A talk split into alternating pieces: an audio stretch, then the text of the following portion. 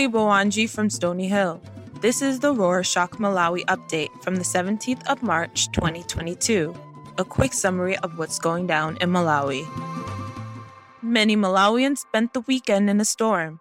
Tropical cyclone Gombe hit southern and central Malawi in the late hours of Friday the 11th with heavy rains and winds.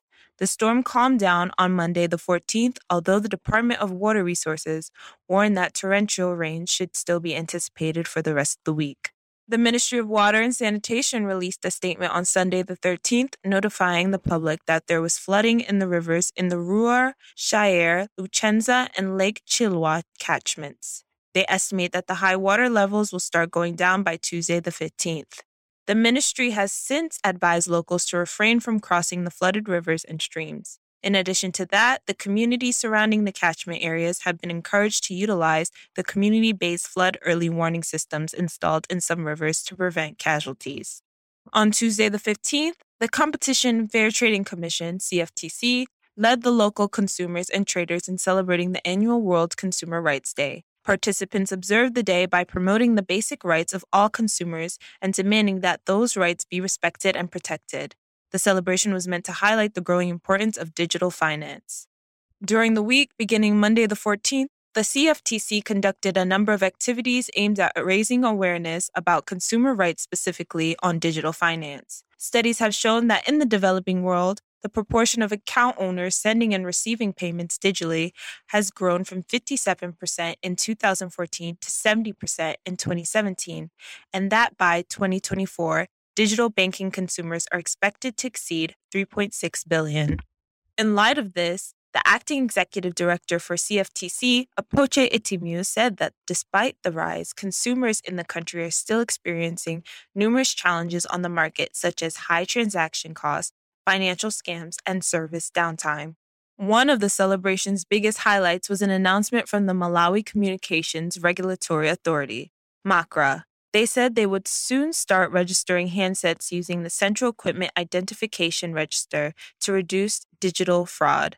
Mobile network providers will also be given access to citizen records at the National Registration Bureau to avoid fraudulent activities, such as a person registering their SIM card using another person's identity card.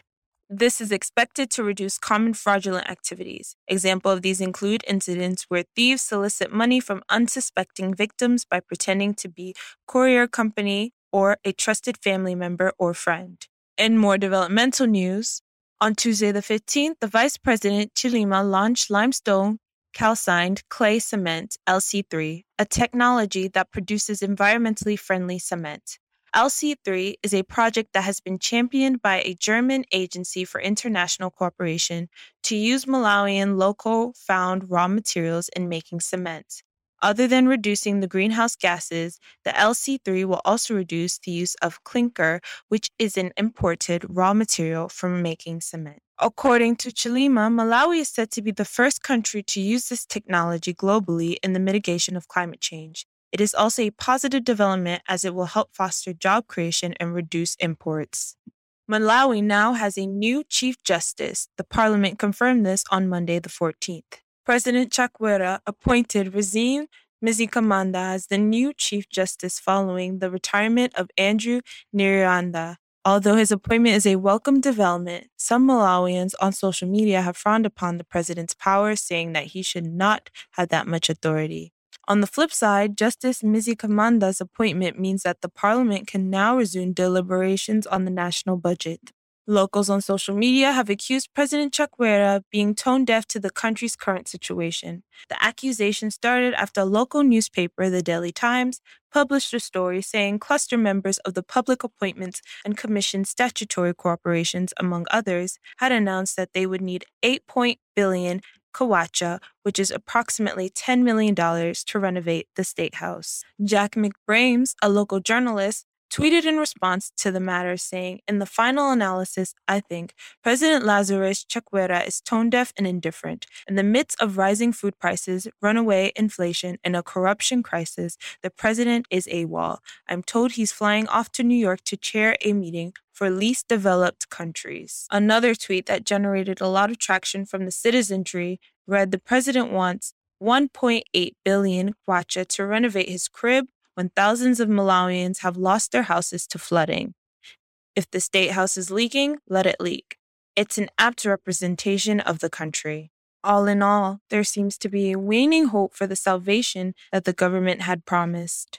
On Wednesday, the 16th, police arrested three people who were packaging water in bottles bearing an existing company's trademarks. The three are from Ndirande Township in Blantyre City. Consumers had complained that the water labeled as purified still water had a bad taste and also contained foreign substances.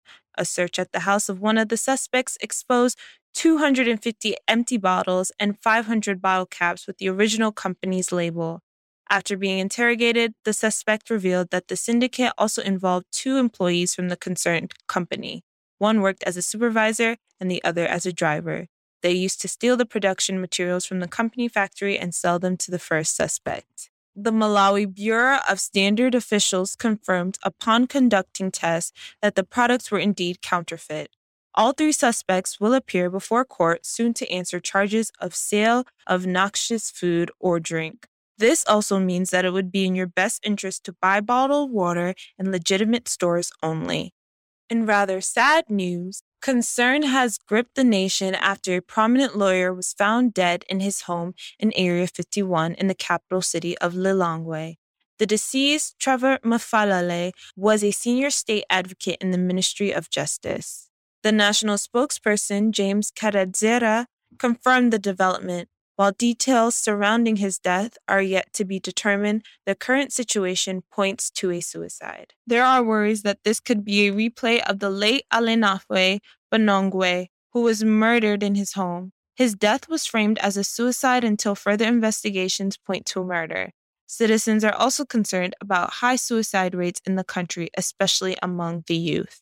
Here's a throwback for our last story. Some Malawians on social media spent the weekend bickering over the credibility of the University of Malawi, UNIMA, following accusations that the university's graduates are the reason for Malawi's poverty. This all started when social media influencer Kelvin Salugwe made a post on Facebook.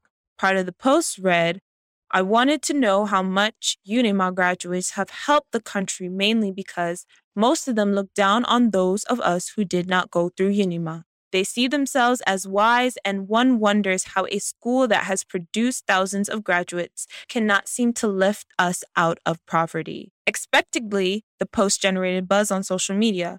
Some graduates of Unima came in to defend themselves, while several others who supposedly did not make it to the university sided with Calvin.